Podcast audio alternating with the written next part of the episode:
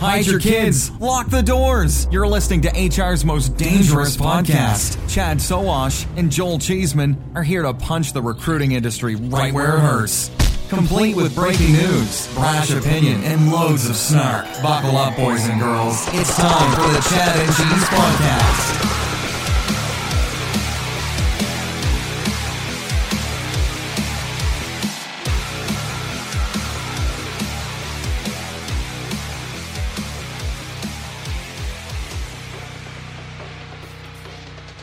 All right. Hey, kids. It's Chad from the Chad and Cheese podcast. We are here today with... James Ellis. That's right. The most boring name in all of creation. But, I think there are about 1,000 of us. But you've got a podcast. It's true. I do. Yeah? That doesn't make me any easier to find online. My name is completely SEO-averse. There is, in fact, a stupidly annoying fit dude who makes his money pushing pictures of his six-pack ab named James Ellis. Not me. My ab is more of a keg shape. That's not me. But I am James Ellis. I have a podcast, The Talent Cast. The Talent Cast. Yep. And I'm on Twitter at The War for Talent. That's kind of the best ways to find me or discover me or annoy me or poke at me or tell me I'm wrong. The War for Talent. Kind of cliche. Yes, but you know, the feeling I had 4 years ago when I realized it was available? Yeah. I was like, are you kidding me? Oh, hell yeah. Grab this already? Yeah. Mine. Now, yeah. To be fair, Tom Peters, who is a personal hero of mine, he's on my Mount Rushmore, he has yelled at me on Twitter about my account being too much. We don't like the war vernacular anymore. I'm like, I get it. You're my hero. This is complicated emotionally, but here we are. And I really like it, and it's mine. So yeah, exactly. Yeah. Suggest something better. How about that? Until you can suggest something better, easy to remember that connects to this idea. Yeah. Thanks for your complaints. Not to mention, I think you're trying to push me off of it so that you can have it. That's what I think you're trying to do. You think that was a big strategy? That's what it was. I'm in the middle of writing my last book ever, and I'm going to complain to this guy about his Twitter handle because I want it. That's exactly right. You know, who's to say? I don't know. So what do you want to talk about today? We talk about how tech stacks are stupid, or yes, what? That they're stupid. Yes, absolutely. Okay, so what is the tech stack? I mean, this is a new term. Mm-hmm. I mean, literally, mm-hmm. right? Mm-hmm. No, yeah. So over maybe the last 18, 24 months or so, it's like everybody has to focus on a quote unquote tech stack. Yeah. So for years and years and years, everything was about what's your ATS. Yeah. And the ATS was the Christmas tree. And companies would come along and hang their particular ornaments on that particular Christmas tree. Yeah. You had iSims or Taleo or Workday or whatever you had. Yeah. Blah, blah, blah is a great tool. Does it work in my ATS? No. Well, then it's not useful to me. Right. So as the ATS has started to become less of the core of everything we do, and you get CRM tools and you get communication tools. Yeah. You don't have a single Christmas tree. You have a stack of technologies, hopefully, fingers crossed, pray to God that they work together in any way, shape, or form. And that is not an obvious thing to say. Yes. You hope that they work together. And that is what's called the tech stack. It used to be a marketing stack, depending on what technologies you use to promote your product and push your message out there. But that idea of a technical stack comes from the developer side. It's like LAMP. So it's Linux. Apache server system and two others I can't remember. Python, I think, was one of them. Yeah. It was just this idea of what's your ecosystem? Right. Where do you live? And then once you define that, okay. The reason we all have to define it is so other vendors can go, you're a target.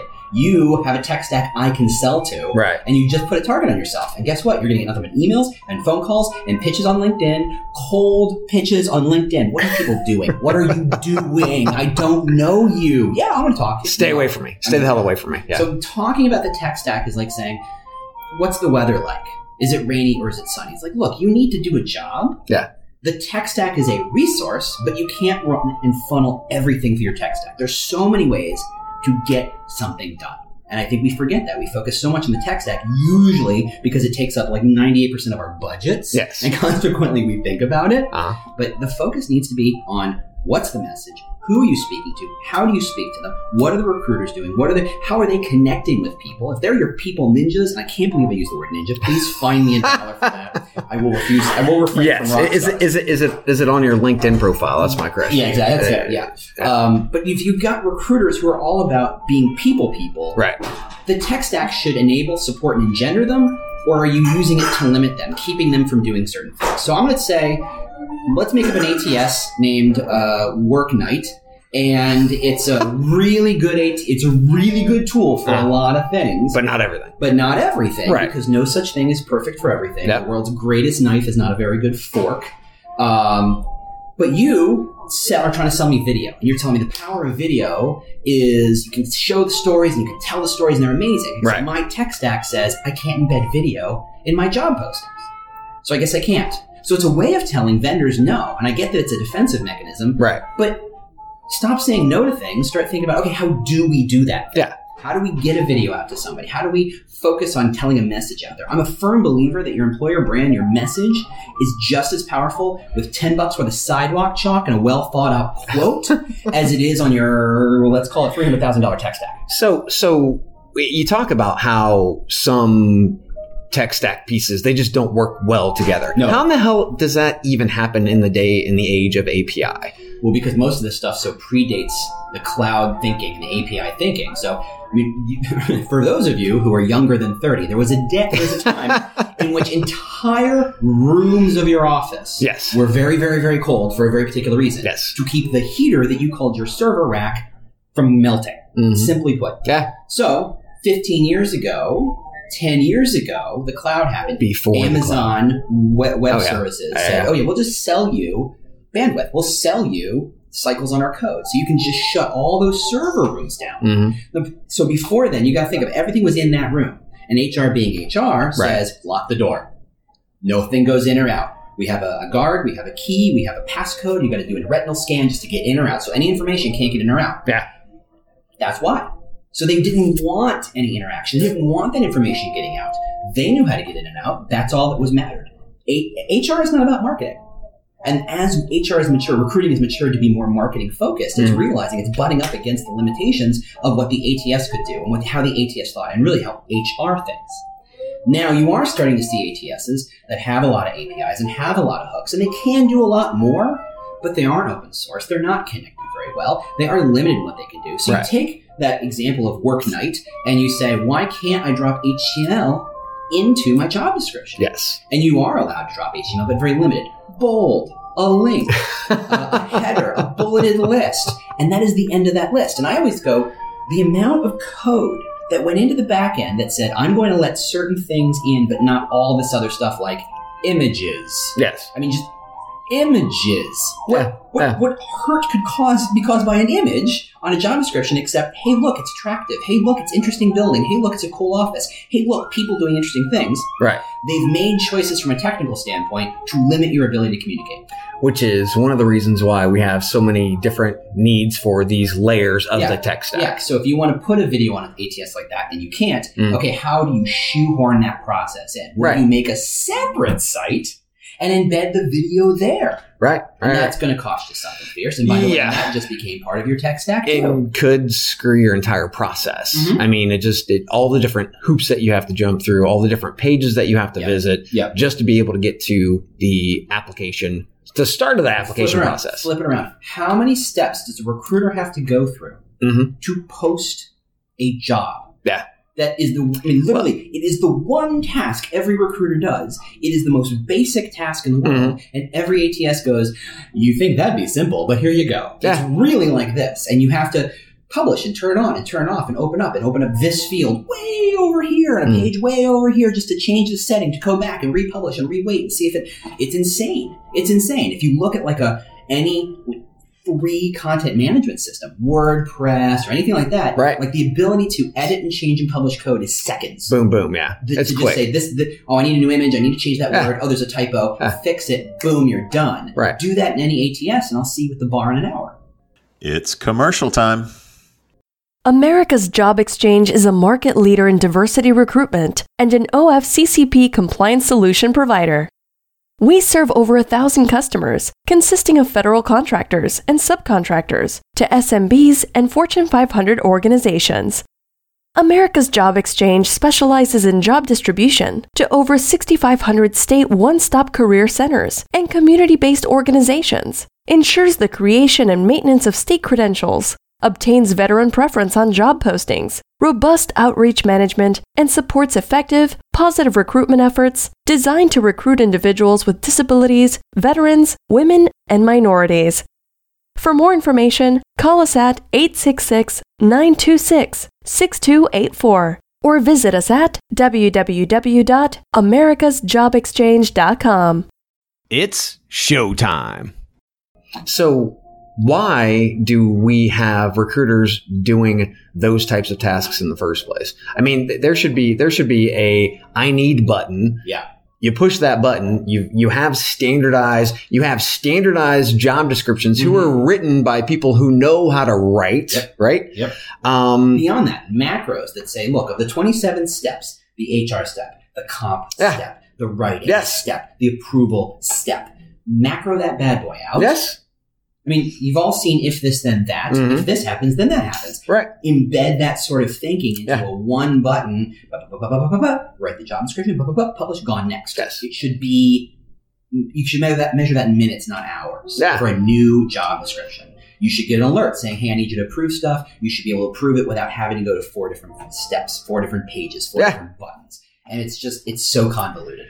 So the tech stack sucks. Yeah. And unfortunately, as long as we keep talking about it as the tech stack, as the core of everything we're supposed to do, we're not going to change. If we think about recruiting as how do I use my tech stack to do X instead of how do I do X, oh, I get to use my tech stack to help support that, right? We're all screwed. So in many cases, when I talk to employers, companies, and employers about their system, they really don't understand the range of even their applicant tracking system, which they've probably had for years. Yeah. So therefore, they have an ATS. Mm-hmm. They don't realize for 7 to 10 years. Yeah, and they don't realize how it can source. They don't understand many just different aspects, and we're talking about admins. Mm-hmm, mm-hmm. Admins who are focused, and it's their job to be experts on this platform. And in fact, they almost always are, and because you have to be just to survive in that ecosystem. But the thing is, they don't get it. Yeah. They don't. So how do you survive, and then start to just pull redundant pieces of tech into the scenario? I mean, that's the thing that pisses me off the most. How much money are companies spending today? Mm-hmm. That are just redundant systems because what they have would work. I mean, I was actually talking to a company. We're at a conference in Minnesota, and they said, my current applicant tracking system won't allow me to source, apply a source to candidates coming in from all these different areas. Mm-hmm. And I know because I worked with that applicant tracking system before. That it does. And it's probably one of the best sourcing applicant tracking systems. So I hook her up with one of my contacts, and they're off and away. Yeah. They've had this platform for 5 years. Mm-hmm, mm-hmm, mm-hmm. How does this work? How does this happen? A couple pieces to that. So first off, look around. If you're surrounded, room surrounded by technical or HR leadership, ask them who's happy with their ATS. And no one will raise their hand except for the person who got a new ATS in the last 6 months. Oh, yeah. Because they're in that service model. There's a lot of white glove helping out. Yeah. The second that 6-month window closes. And that honeymoon. You're off on your own. Got to go by. And have you looked at the documentation for any of this stuff? It's atrocious. It's a train wreck. Half the time, they want to charge you for support. I'm like, wait a second. If I get an iPhone or I get an Android and it breaks and I have a question about it, there's a place I can go where they fix it because I just dropped $600, $700, $800 on this thing, right. And it should come with some help. But ATS, you drop 6 figures on it, and after 6 months, you're out of luck.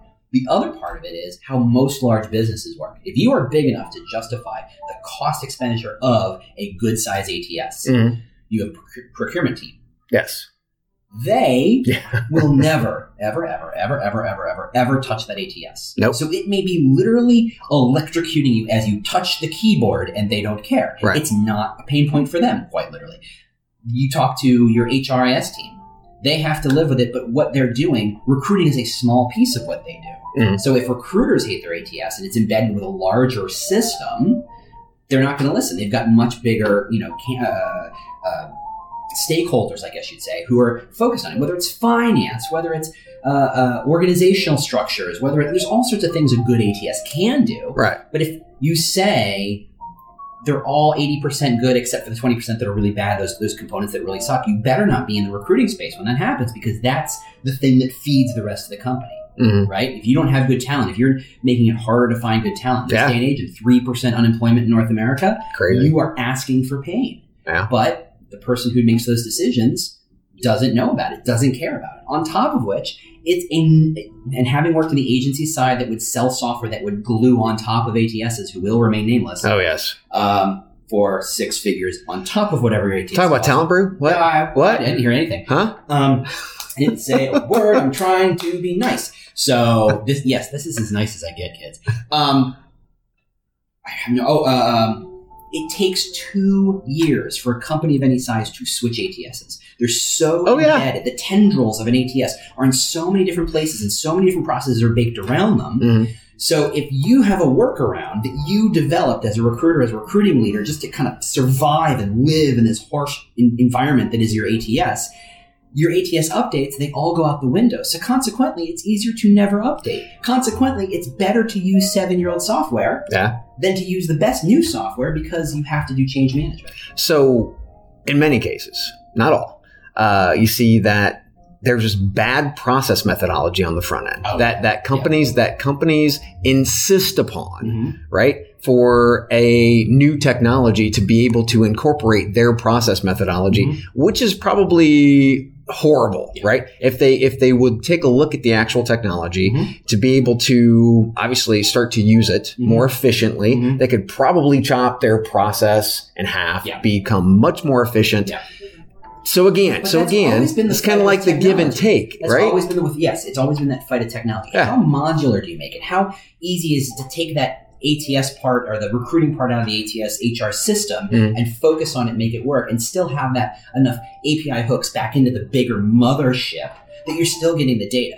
But unfortunately, if an ATS and a recruiting module of the ATS sucks and is painful, but it turns out you having to live with pain means that there's better data on the back end in terms of things like who gets promoted, what is the source of those promotions, who is moving forward, and all the organizational structures and how do you do change management. You are feeding into the river. You're not the river. You just have to find ways of modularizing the bit better. Which is why CIOs and CTOs are making the decisions in many of these. Because they have to see the big picture. Well, and they're forcing these organizations to actually go with whatever ATS is attached to that ecosystem. Well, that's unfortunately just as much a cost function. Yeah. You know, I don't have to name any names because it's true in a lot of cases. You buy one part of it, they throw the recruiting system in for free. Yeah. And if the recruiting leader or head of TA goes, but I want this other ATS. And they go, how much is it? Because it's 6 figures or 5 figures. You go, that's throwing money away. So you're out of luck. Yeah. Yeah, the tech stack sucks. I just wish people would say, look, it's a thing. And then, look, I'm not going to tell you that there's you have no future of getting better anytime soon. It's not going to change. This isn't a hope and change message. This is about, okay, if this is true, and by the way, spoiler, totally is true, how do you live better in it? Mm-hmm. You can't change this boulder in the road, so to speak. So how do you get good at manipulating it, moving around it, not just workarounds in terms of the code or workarounds inside of processes, but how do you think about the ATS as just, look, it's a tool I have to use. Right. What else do I put around it? What is the messaging? So for example, if you think about, and I'm a big marketing messaging person myself, I'm a big content marketing fan. If I had a message about why your company turned people into experts or made them feel secure in their futures and focused on their ability to grow themselves, and I put it in the worst ATS in the world, I'm going to get clicks.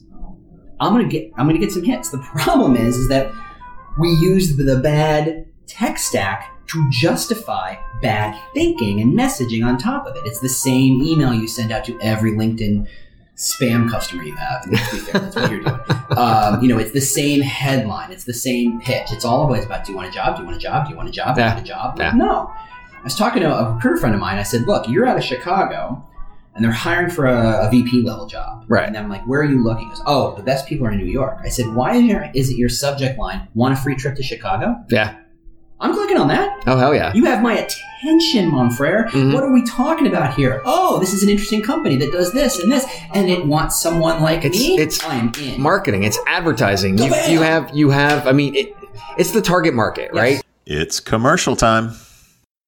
How many times has someone said to you, we're the Uber of, or it's the PayPal of, maybe they're the Facebook of, In many, many cases, these comparisons fall short of being close to reality or even a useful illustration of what organizations actually do. In the case of JobAdX, our example is so accurate, so spot on, that it's synonymous with our work. JobAdX is Google AdSense for jobs. That means we're an efficient, persistent, and smarter ad unit for job-related advertising. As the best ad tool in the industry, JobAdX offers recruitment marketing agencies, RPOs, and staffing firms real-time dynamic bidding and delivery for client postings through the industry's first truly responsive tool. All this is done with the flexibility of JobAdX's cost per impression, click, or application. We offer unique budget conservation options to effectively eliminate spending waste. We're not set in regret. For direct clients, JobAdX delivers superior candidates with the best of programmatic efficiency and premium page ad positioning. We also provide publishers and job boards higher rev share than other partners through our smarter programmatic platform. In many cases, 30 to 40% greater and more through our scalable model. To partner with us, you can visit or search jobadx.com or email us at joinus@jobadx.com to get estimates or begin working together. JobAdX, the best ad tool providing smarter programmatic for your needs. Oh, you've been wondering why the British accent? JobAdX has just launched in the UK too. It's showtime. So one of the things that I don't think that we do enough in talent acquisition is understand what we are actually doing. It is advertising. Yes. It's advertising. Sales. No, it's sales. Yeah, sales, yes. But well, sales and marketing are brother and sister. And that's what advertising is, right? You're trying to get your hooks into them, to get through, get that lead form, which is the application. Yeah. Unfortunately, when you think of it like that, the trick to succeed, and I'm using bunny ears in the air here, is to say, well, if I want more applicants, I'm going to leverage more ad units. I'm going to put my ad units here instead of there. I'm going to twiddle the dials of the magic, thinking where that ad shows up is what the magic is. I'm going to introduce you to anybody who makes a made-for-TV product and does an infomercial. Those things are 3 a.m. and they sell like hotcakes. It ain't placement, folks. It's the message. It's the message every single time. And then you augment it with the delivery, not the other way around. I would definitely say, the delivery. I mean, just from my radio background, message is everything, and then being able to target the right demos and being able to do it with the right, and that's transactional, the right channels. I will introduce you to 1,000 people who are good at that, and our page do exactly that, and can do it for you for very little cost. The person who that's not happening though. But the person who can treat your company and talk about your company and talk about your roles as if this is the opportunity of a lifetime to help someone see a future in which they are the hero of that damn story, they are few and far between. Yeah. And if they exist, they're sitting in your marketing team. You never talk to them and they never talk to you. So why is an employer branding and marketing? Okay, now you've hit upon my favorite subject in the world. I'm going to put my teacher hat on.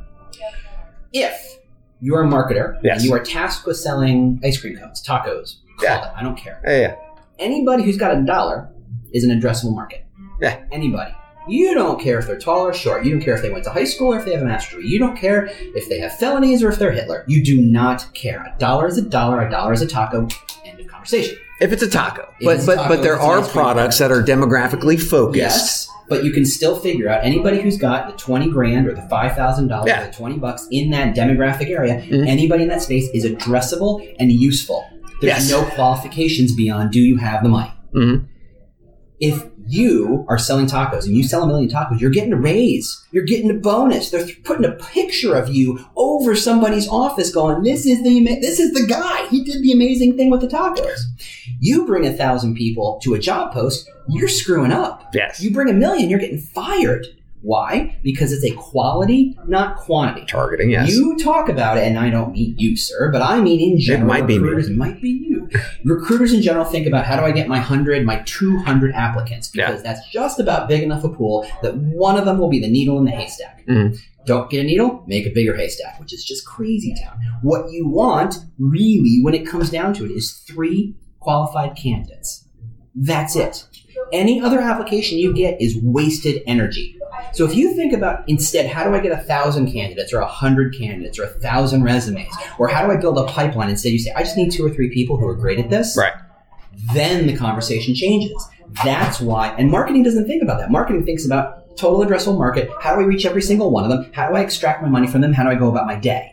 You are thinking about how do I find the one person for that job? The magical, perfect, exact fit, perfect skills, ability to grow, fits in the culture. I mean, the criteria is insane. And I'm not telling you anything you don't know, recruiters. You know this, but you don't think about it that way. But that's crazy. From the standpoint of, if I have a bunch of silver medalists, that might be great for other jobs, right? No. Stick with me for a second.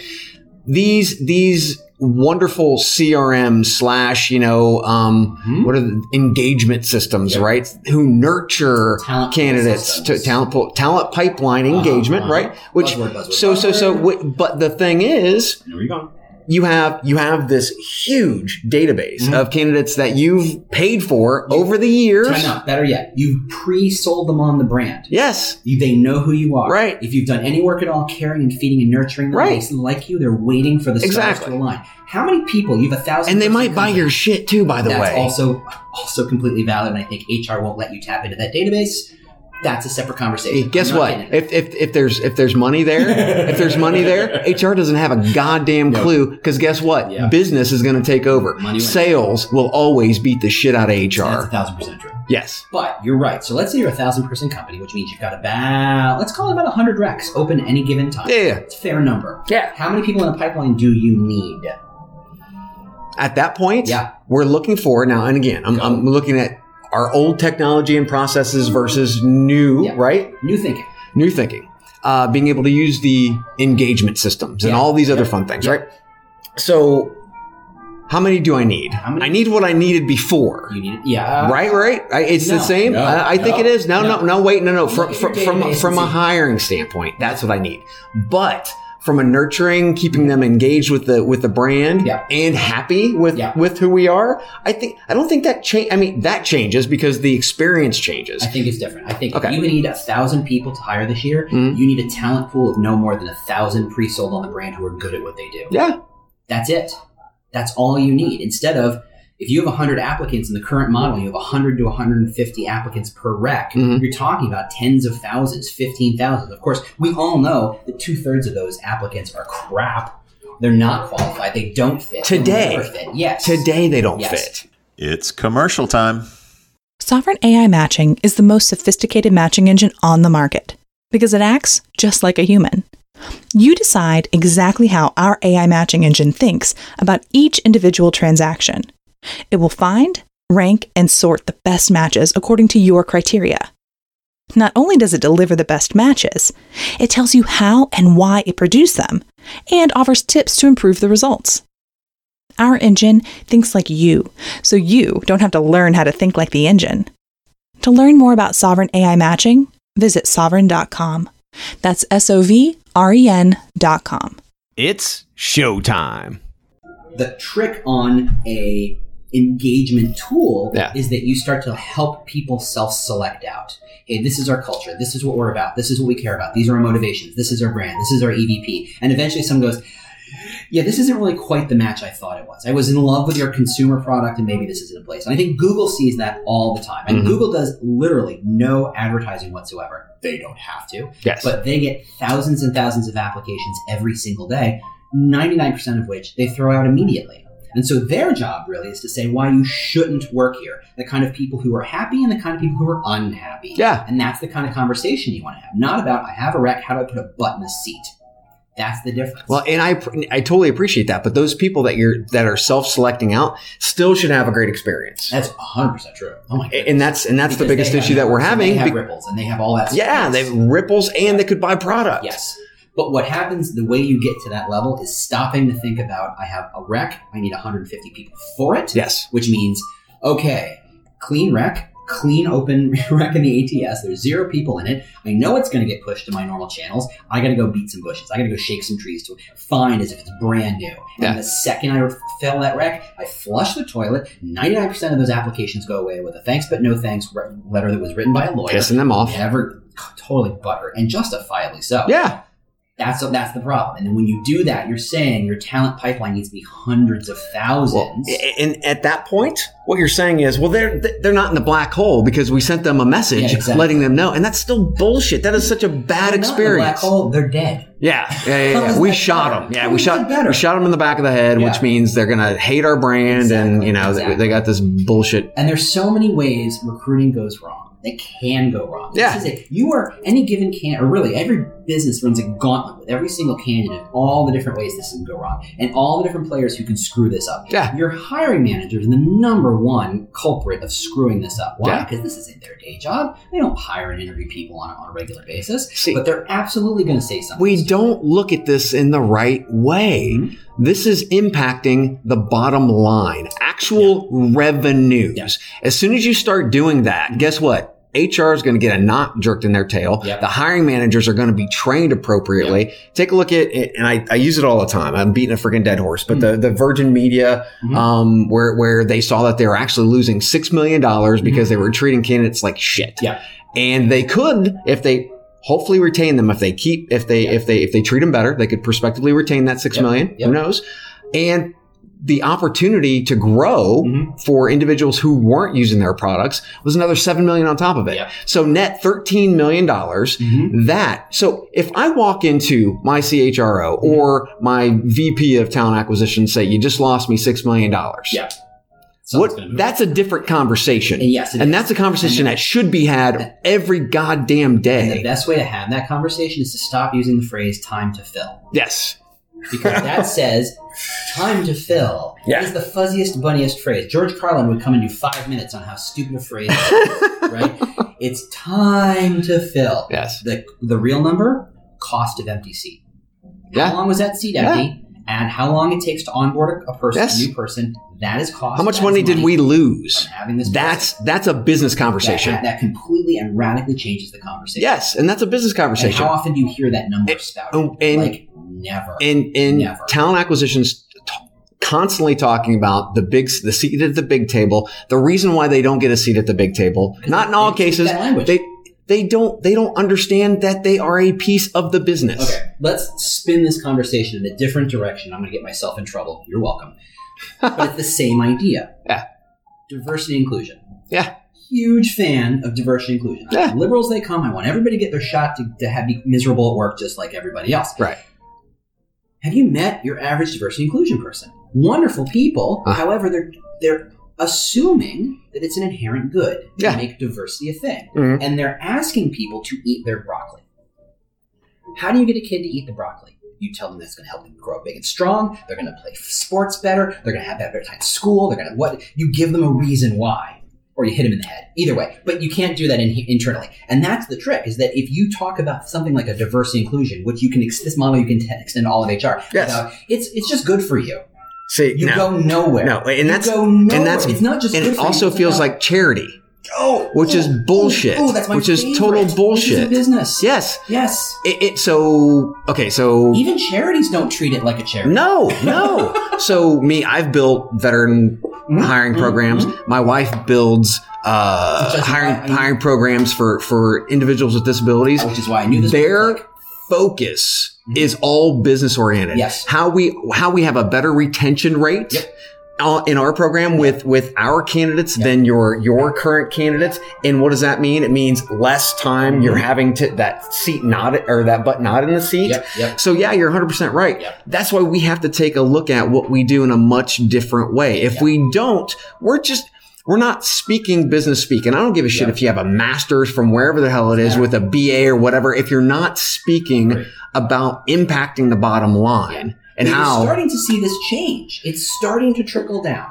I think HR has finally started to get the message, whether they're staffed appropriately to take that message, live and embody that message, and turn it around and say, hey, rest of C-suite, it's about this, and it's about money, it's about change, it's about growth.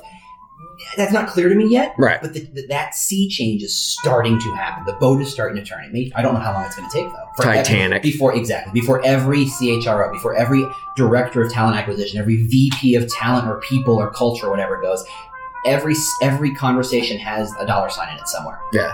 Yeah.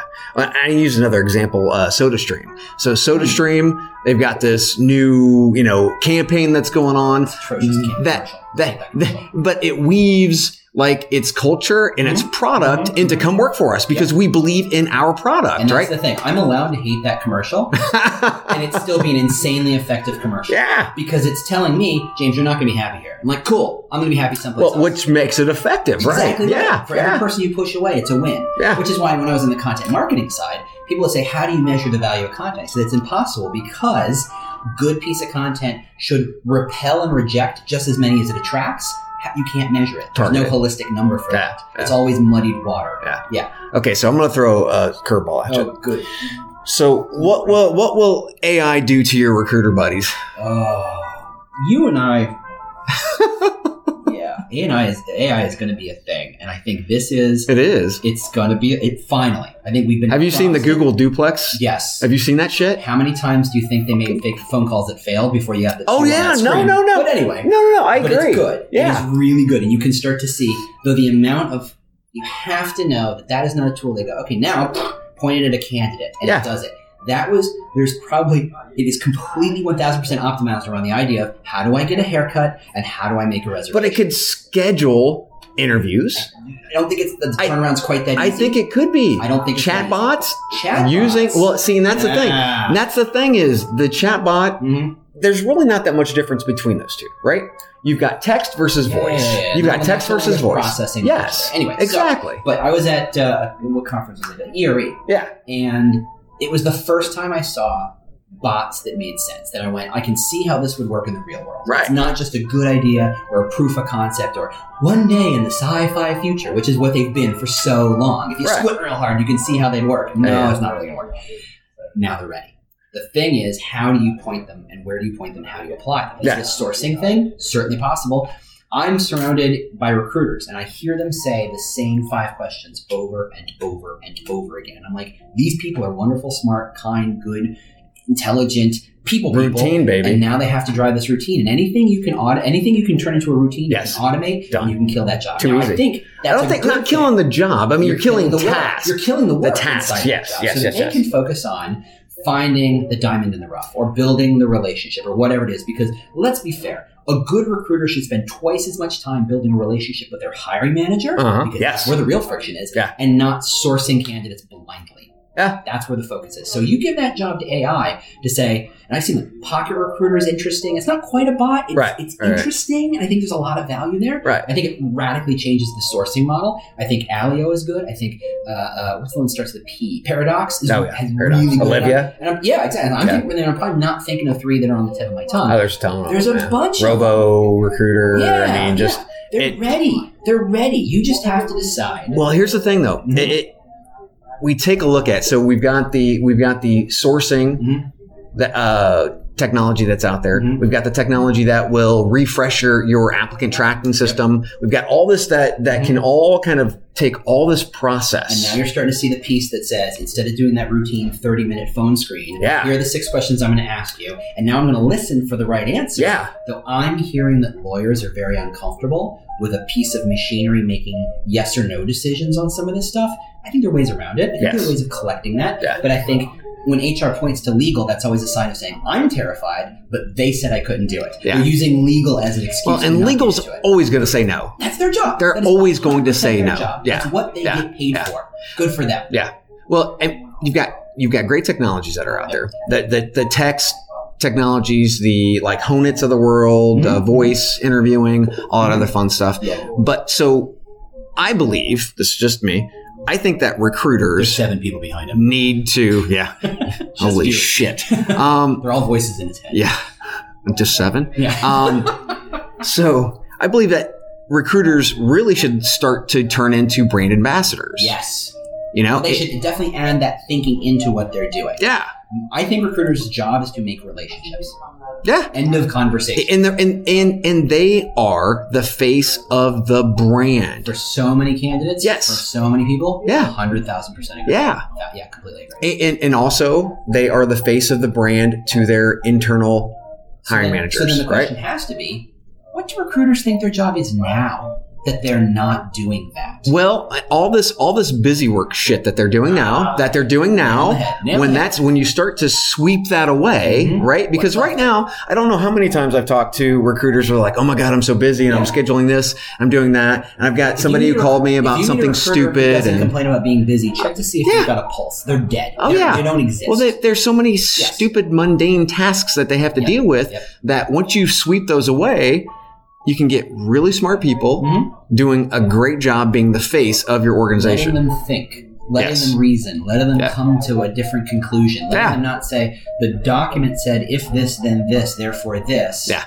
Think. You're a person. You're talking to people. Right. Make an evaluation. That's what literally you're paid to do. Yeah. And you should then take that relationship with a candidate and use it to inform and leverage the relationship you have with the hiring manager about why this person who doesn't quite meet that size and shape box that the hiring manager thought that they were looking for has to come from Harvard, has to come from a big accounting firm, has to come from a blah, blah, blah, blah, blah. It's like, no, that's filling a job now. Mm-hmm. If you start to look at work and jobs and longitudinally, you hire someone and you hope to God they get promoted 6 or 7 times. Yeah. But the recruiter's job and the hiring manager's is to focus on today, which mm-hmm. is wrong. You need to focus on what's the next 3 steps. Mm-hmm. You say, look, you wanted someone from a big 4 accounting firm. This person did not go there. Right. However, they've shown a propensity for entrepreneurship. They've shown a propensity for starting things and starting projects and launching projects and making a direct business impact. Who cares if it was on the other side of the moon?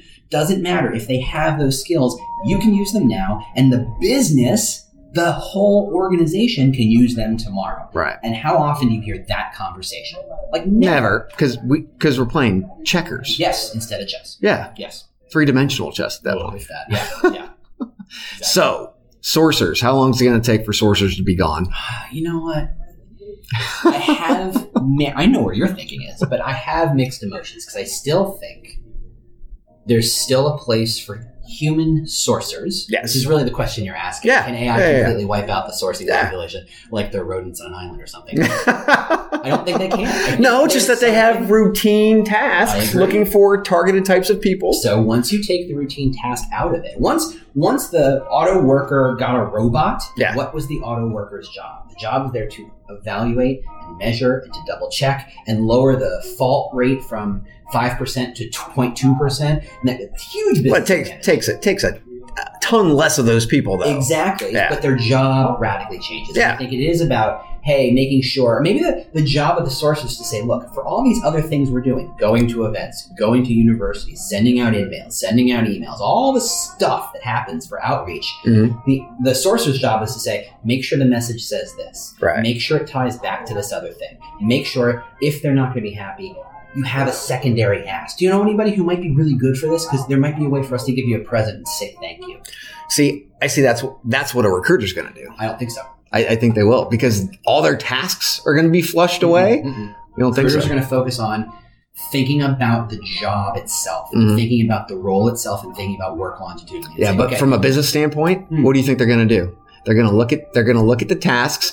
I know what should happen. Yeah. What is going to happen? Into the trap of the Star Trek trap. Let's just fast forward 500 years and magically it's all better. Yeah. How did you get there? Yeah. How did you get there? And there are interim steps. You know, there's so many things you're like, well, when this gets better, you're like, okay, time out. How did we just make that better? Because there are some ugly, painful, messy interim steps to get us there. Yeah. And in so doing, there's so many places to fall off the edge of the map. Oh yeah. I just from a business standpoint, you look at it and you go, we don't need that. Yeah. Good enough. We're good. Yeah. It lowered my cost. Win. Yeah. That sucks. Yeah.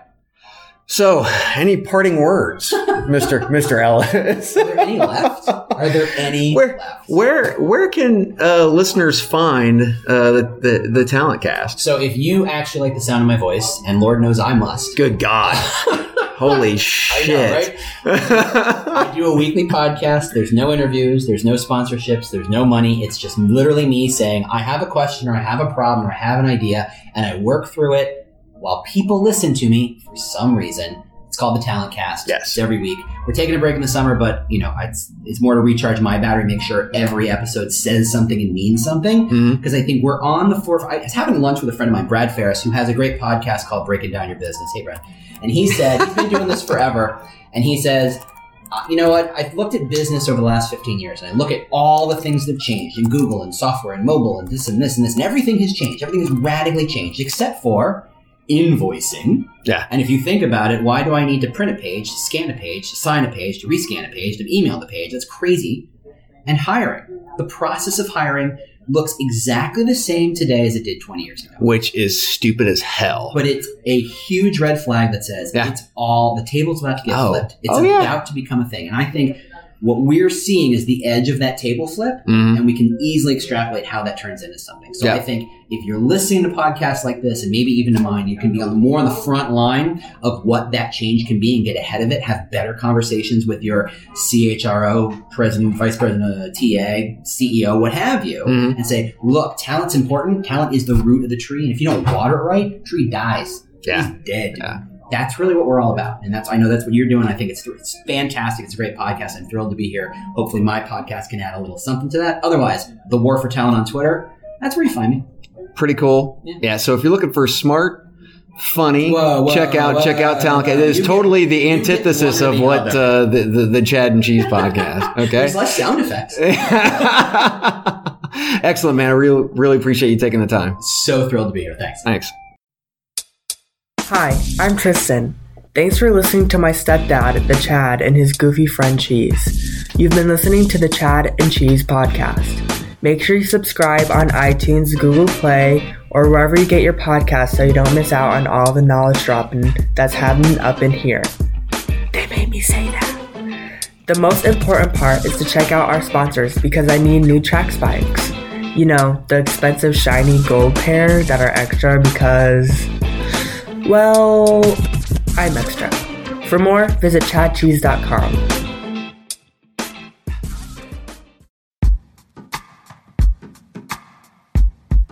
The Jim Stroud Podcast explores the discoveries and trends forming the future of our lives.